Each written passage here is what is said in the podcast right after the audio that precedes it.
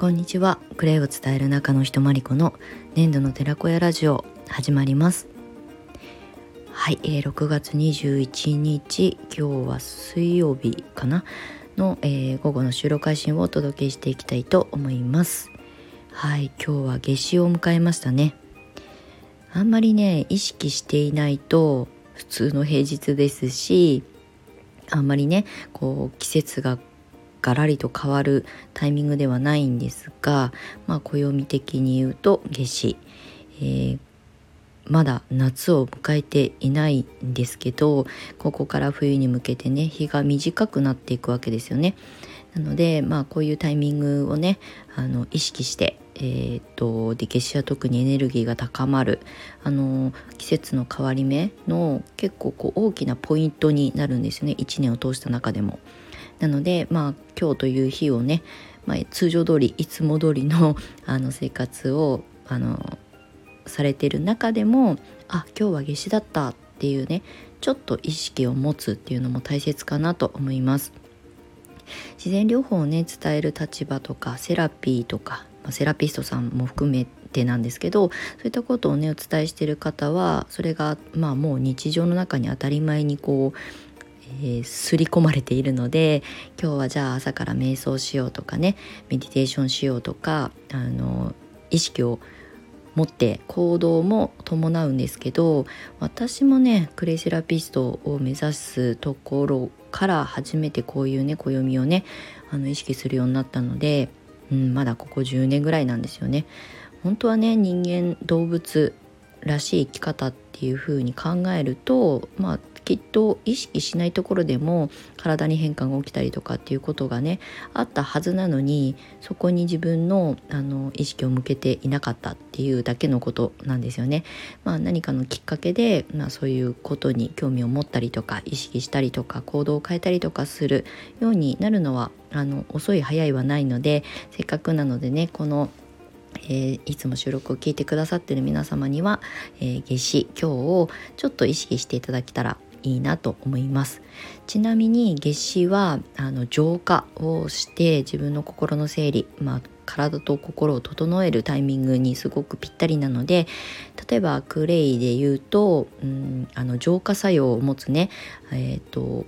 随伴鉱物っていう風に分類されるんですけれどもパワーストーンの一種のクォーツがね含有されているあのクレイがね何種類かあるんですけれどもそういったものを使ってねお風呂で、まあ、心を整えるとか体をこうリセットするっていう風に採用していただけたらいいなっていう風に思います。はい、ぜひ今日はクレイバスに使っていただけたらと思います。まあもちろん体もね温めて、えーデトックスしやすい状態を作っておくとあの心だけじゃなくって体の巡りが良くなるということは精神的なところにも影響するのではい。まあ、肉体が先なのか心が先なのかっていう テーマがあると思うんですけれども、まあ、体を整える方があの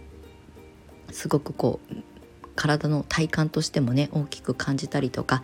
あのすると思うのであの体を整えて心に向き合っていくっていう風にまあセラピー上私もお伝えすることが多いんですけれども是非今夜はクレイバスに使っていただけたらと思います。はいということで、えー、先にお知らせをさせていただきたいと思いますがえー、っとですね今日この後15時のメあのメンバーシップのメルマガ配信でクレイカフェのプログラムのプレプランというものを、えー、受付開始しますよっていうお知らせを流します。はい、でプレプランにプレプランに関してはえー、っとですね詳細は後々えー、っと今日明日あたりにホームページの方にも掲載する予定なんですけれどもちょっと昨日間に合わなかったので、はい、この後、えー、今日もしくは明日には、えー、アップロードしようと思いますが、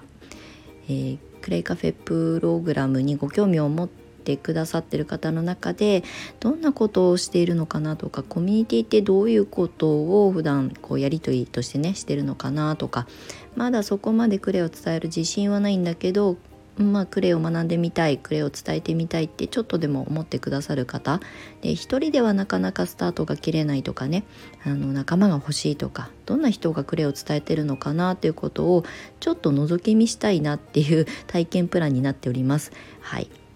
であこれは体験プランといっても無料ではございませんので、えーと、参加あの条件がありますのでそちらは今日もし早ければ、えーと間に合えば15時のメルマガ配信の方をあのメンバーシップの方のメルマガ配信をご覧いただけたらと思います。はい、後々あのホームページの方にもアップしていきます。で、このプレプランに関しては6月21日、今日夏至の日から6月30日までの期間限定の募集要項とさせていただきたいと思います。はい、詳しくはえー、メンバーシップのメルマガをご覧いただくか明日以降の、えー、ホームページをご覧いただけたらと思います概要欄の方にメンバーシップの入り口の URL を貼っておきますので、えー、登録は無料ですのでまあ、のメルマガが届くだけなんですけどそちらでねあの最新情報だったりとか今日の夏至に向いたクレイの選び方だったりとかをお届けしていきたいと思って今配信予約が完了したところなので収録でお話ししております。はいということで、えー、今日の本題なんですけれどもあのクレイの、えー、を伝える人たちのサポートをし始めてもう78年経つんですけれども今日はねあのテーマとしてお話したいのがペルソナ設定のことをねちょっとお話ししていきたいと思います。でペルソナっていう言葉自体を知ってらっしゃる方もあの、まあ、少なくないと思うんですけれども私がいつもコンサルする中まあもちろん私自身もそうなんですが新しいメニューを作る時サービスコンテンツを発信する時、まあ、そのコンテンツを構築する時にいつも必ず意識してるのがこのペルソナなんですね。まあ、マーケティング要素なんですけれどもうんとねえっ、ー、と例えばクレイカフェプログラムを作る時とかクレイセラピス養成講座の募集をする時もそうだったんですけれどもたった一人の対象となる人を具体的にイメージするんですね。はい、例えば、25歳の女性じゃあ OL さんですとかうんと OL さんでもいろんな職種がありますよね。じゃあ事務的な仕事、まあ、ホワイトカラーみたいなお仕事をされてる方もいれば、えー、私が経験したような営業をするような女性もいると思うんですけどそれも細かく、えー、と割り振りというかねあのリストにしていくんですけれどもじゃあそういう人例えば25歳の OL さんであのオフィスワーク、まあ、事務的なお仕事をされてる方で会社勤めしてる人であれば9時5時9時6時とかでお仕事をしている。じゃあその通勤する時間帯は何時なのかとか。で5時6時に仕事が終わってその後のえー、っと時間はどういうふうに過ごしてるのか。何時ぐらいに夕飯を食べてて、まあ、飲みに行ったりとかね。そういうことをしてるのか。あと土日休みだったらどういう週末の過ごし方をしてるのかっていうモデルケースを1人あの明確に具体的に設定するんですよ。これは架空です架空の人なんですけどイメージしていくんですね。じゃあそういう人女性たちがうん例えばクレイセラピーを学びたいなってもし思うきっかけをこちらの情報提供であの届けることができるんであればどういう言葉を選んだらいいのかどういうふうにクレイのその魅力の一つを伝えていけばいいのかっていうふうに考えてメニューを作っていくんですね。でこれはあのクレイカフェプログラムのあのメンバーさんとかあの今回ディレクターとかになってくださってる皆さんにもえっと例えばインスタとかのアカウントのプロフィール欄の作り方にもすごくあの影響してくるんですよね。で、えー、例えばなんと何々セラピストって書いてあるよりも今回ねこの間あのディレクターさんになってくださったメンバーさんのプロフィールをね一緒にこうブラッシュアップするっていう視点でお話をさせてもらって彼女はクレイと香りを伝えたいっていうことがすごく今強いのでじゃあ例えばクレイセラピーとアロマセラピーを伝えてる人ですっていうと多分こう人数的にね競合が増えてきているのであんまりこう目に留まりにくい。じゃあ私のふっと降りてきたメッセージというかね湧いた言葉で「泥と香り」って書いたらいいんじゃないっていう、まあ、読み方はちょっと分かんない。後付けにしようっていうことで「あの泥」「香」要するに「泥香り」って書いてをあの伝える。あの暮らしの中でクレイとあの香りがあるっていうことをちょっとねあの文字ってあの表現してみようということでねあのプロフィールをあの更新したりとかしてたんですけどこれもねあのすごいパッと見分かりにくいですよね。まあ、泥と香りって書いてあるかイメージは湧くかもしれないんですけどじゃあ具体的に何を伝える人なのかパッと見は正直わかんないと思うんですよね下までねあのプロフィール欄を見ていけばあクレイを伝える人なんだアロマを伝える人なんだっていうのはわかるんですけどまずその記憶に留まるってこともとても大事なのとあとそうすることによって逆のあの力が働いてすごく狭めてしまうんじゃないかターゲットをね。っていうふうにパッと見は思われがちなんですけどでもさっき言ったペルソナの設定をしていく時に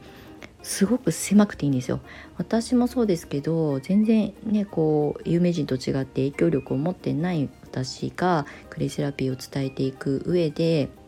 今まで意識してきたこのペルソナっていうのはそのクレイセラピーってこういうことができますよではなくって、まあ、それも大切だしそれも伝えてきたんですがそうではなくってこのクレイを使ってあの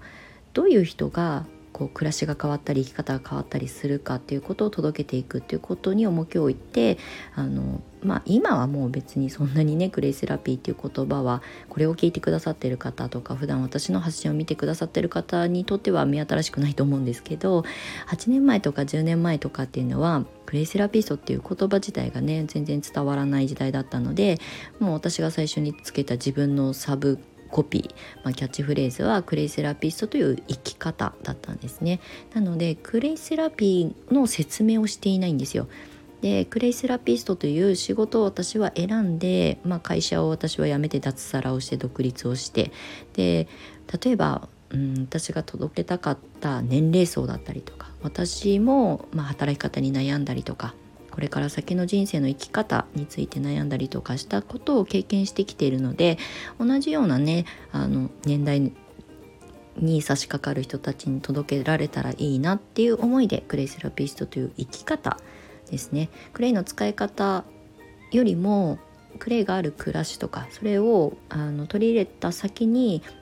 誰かに伝えてみたいなとか仕事にしてみたいなっていうふうに思ってもらえるように届けていきたいなって発信していきたいなっていうふうに思って、えー、設定したあのコピーまあ今もそれは私の中で大切なキーワードなんですけれども、まあ、こんな感じでねあの新しいメニューを作る時サービスコンテンツをあの作って発信する時は必ずモデルを一人明確に具体的に設定します。これは別に25歳じゃなくていいんですよ30歳でも40歳でも50歳でもいいんですけどどういう人に届けるのか最初は間口がすごく狭い方がいいと思います。なんでかっていうと同じ価値観を持ってくださる方との出会いが一人でも最初はいればいいと思っているので、まあ、知名度があって有名人でインフルエンサーですっていう方は広く刺さるようなキーワードでいいと思うんですけどそうじゃないあのタイミングは